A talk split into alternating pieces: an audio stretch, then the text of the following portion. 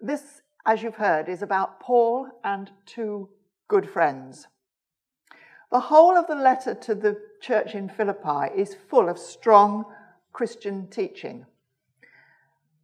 You'll understand what I mean if I say it's pure spiritual milk for all, and it's certainly meat, more substantial food for the established active Christians. Because Paul, inspired by the Holy Spirit, wrote some very important and profound things to his friends in the church in Philippi. And from a piece of writing which, if you have your Bible in front of you, it covers all of four sides of A5. It's a very short piece of writing. You can read it in a matter of really a few minutes if you simply read it start to end. And from all that come a lot, from a short passage, come many memorable sayings how do I flick this thing? Could I have the next slide, please? Could we have the next slide, please?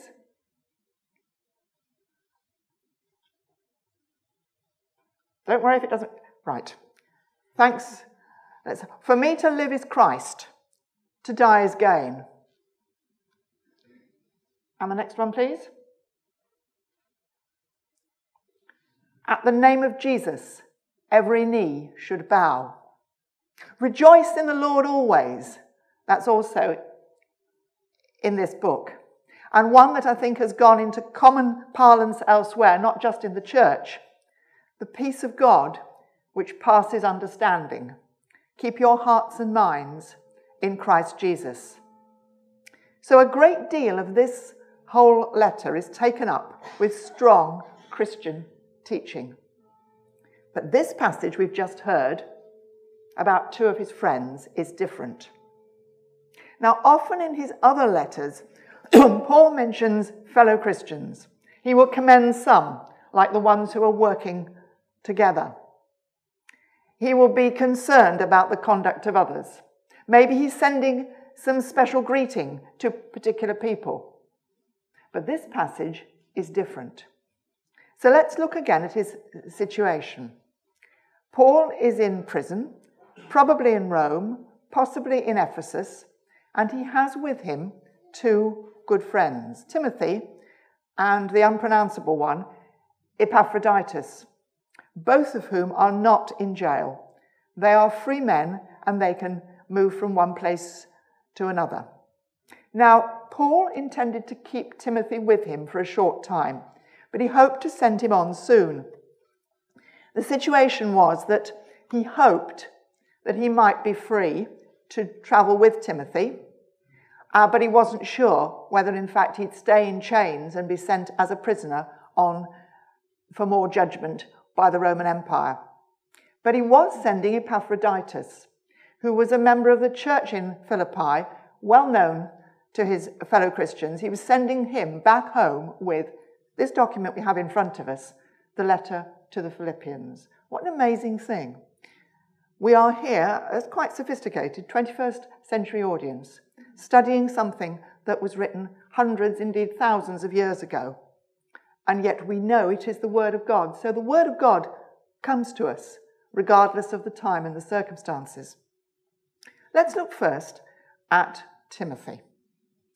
Now, Timothy, if we look elsewhere in the New Testament, was apparently somebody who was a bit reserved and he lacked some personal confidence.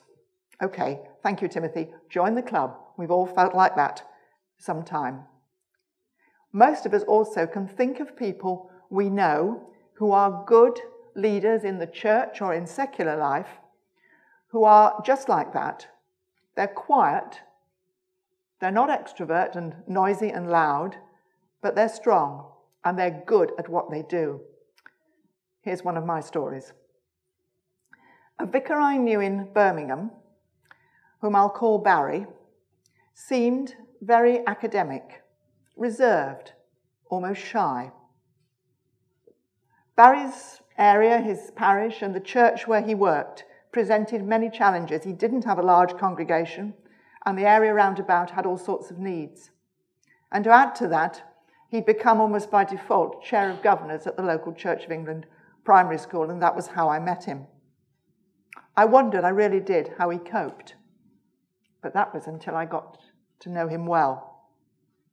I discovered that Barry would chair a meeting very quietly, but he had a very good way with him, and the business got done. He was aware of the pressures on the new head teacher who came very soon after he arrived. He was aware of some of the very bad things which had been happening before. And he came regularly to pray with her, to clear out some of the evil, and to support her in the early days, and the days that followed, and the days after that. The school eventually moved from deep failure to outstanding. And anyone who took Barry's quiet personality as a sign of weakness soon discovered, occasionally to their cost, that he could be very tough indeed. As Timothy grew as a Christian and as a leader alongside Paul, I think Timothy may well have been the same. For Timothy, we have the next slide, please? Timothy was Paul's apprentice. Think of the days in which this was written. In fact, Britain until relatively recently. This was a time when many men taught their sons to follow their own trade.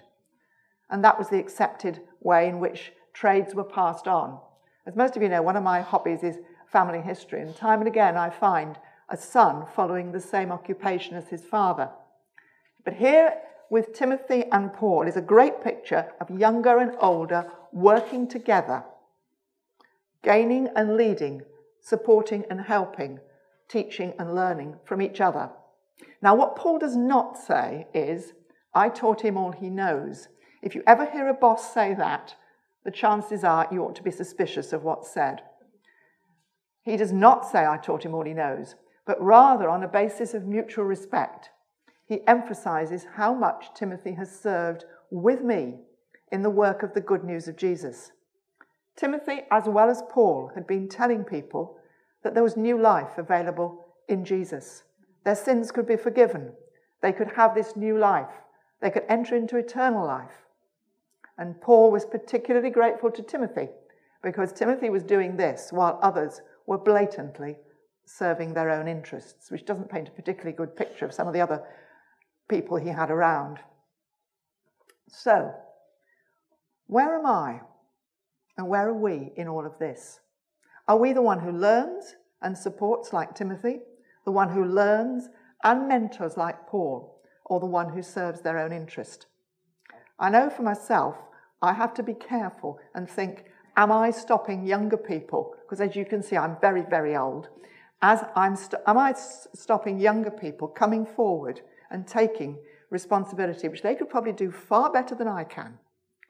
And this is something which, as a church, we have to think about. All this highly relevant to this church at this time.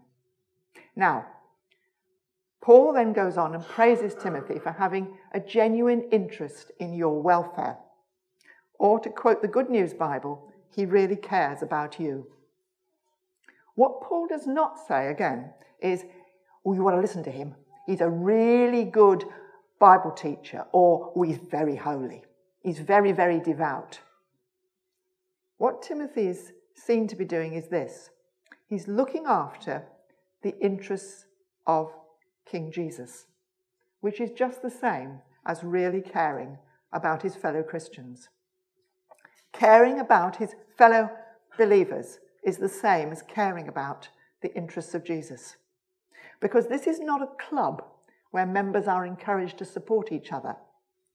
This is Paul recognizing that the Holy Spirit of Jesus lived in him, in Paul, in Timothy, and in fact in all of the Christians in Philippi and the Christians round about him, as he lives in us. So to serve your fellow Christians was to serve Jesus and vice versa. In fact, Timothy was a very good example of a Christian trying to follow all that is said about Jesus himself in chapter 2 of Paul's letter to the church in Philippi, about how Jesus humbled himself, about how Jesus gave himself for others, that is Jesus. What we do will only be a very pale shadow of that. But caring for other believers, and as I look round, there are many, many here who do that, is caring for the church and is caring for the cause of Christ. Can we do this? No, actually, we can't. Not on our own. But we can let the Holy Spirit of Jesus help us as we follow him as his disciples. That discipleship highly relevant to this church at this time. Now, Timothy is well known because later on in the New Testament there are two letters written specifically to him. But let's move on to Epaphroditus. And this passage is one of the most human and down to earth passages in any of Paul's writings, or I think in any of the New Testament letters. It's down to earth because Paul, the Christian apostle, the teacher, the leader, who had just penned the phrase, For me to live is Christ, to die is gain, and yet here he's being very open and very honest about how his good friend Epaphroditus had nearly died. This short paragraph says a great deal about the care that Paul had for his fellow Christians and about his personal honesty, I think. Many of us will have had friends who have been in this situation. Here's one of mine. In the first church I was really active in, in Reading, I had a friend called Jane, slightly older than me. When she was in her early 30s, and I'd just moved elsewhere, she was diagnosed with cancer. And I heard from a mutual friend, whose word I could certainly trust and who did not exaggerate, that the prognosis was not good. Large numbers of people in the church prayed a lot for, uh, for Jane. She was someone who was much loved in the church, and she'd been active in all sorts of Christian activities as a student and as a young woman. She'd been active in the Navigators. She'd then had all sorts of work in the church, being supportive through groups and so on. She was hard of hearing, so she got involved in a hard of hearing Christian fellowship and so on. Well, people prayed, and Jane did die 30 years later. She had another 30 years. And I and then after various other illnesses, she eventually died. I miss her still. She was a very good friend, and it was the depth of fellowship that we have known, I'm sure many of us, with other Christians.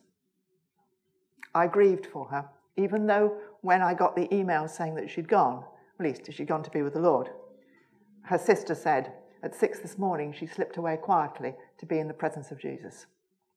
And that was a fair comment. And then somebody else emailed me, a good friend from the church, and said, You know, I can't think of anybody else who'd got as many friends as Jane. I miss her still. Many of us will have had friends who are or have been in this situation. And it is totally appropriate and human that we sing our songs of resurrection through our tears of grief for a good friend. Both are honoured by God and both are natural. If you are in this situation at the moment, if you have good friends who maybe are in this situation, do feel free to go for prayer ministry afterwards. What you say will be kept in the strictest confidence, and you will have the chance to pray alongside somebody in private for your friend, or maybe for yourself as you're grieving. Human grief for a good Christian friend is completely natural. And Paul must indeed have been very worried about his good friend Epaphroditus. Because this man must also have been a well known and respected member of the church in Philippi. He'd, been, after all, been trusted to bring Paul a gift from his own church. And he'd risked his own life. We don't know how. It could have been on the journey, it could have been he had poor health, maybe there was a risk from the military authorities. But he had risked his own life to further the work of Jesus. The warmth towards him and the respect in which he's held by Paul and by the Christians in Philippi almost glows out of this short paragraph, hundreds of years after it was written. And what's also good is that Paul is keen to communicate across the distances with the very limited ways in which he had of telling people news. Paul is keen to communicate and keep everyone informed about each other. About the joys, yes, about the Christian teaching, but also about the sorrows, the needs, and the fears, about what God is doing and how we can support each other. Just as today, this morning, we've had an email requiring urgent prayer from Indonesia. And we've prayed. So we've been able to do that because of modern communications. But there are many other networks here which may work in areas where it isn't so easy, you know, to make contact. What I have given to any such situation, I know I have learned and gained far, far more. Of course, we support, yes, but those of us who've been around all sorts of situations, from Uganda to Eastern Europe with the Cross of Aid, the persecuted church, the work in Paraguay, or in, in my case, uh, as some of you know, I went out to Malawi in 2000, just the one visit. I've kept up the contact, which has included sending goods once a year in a container organised by the Diocese of Birmingham to a remarkable lady called Agnes Makoko. She is active in the Mothers Union. I knew nothing about the Mothers Union until I went to Malawi. I thought it was the Women's Institute plus God. It is actually a remarkable organisation. It's just got a lousy image.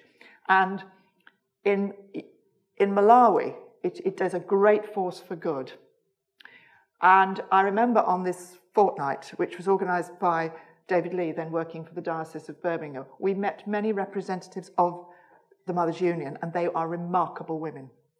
One of the things Agnes is doing is teaching women who are, believe me, the poorest of the poor. Malawi is well set in the bottom 10 poorest nations in the world.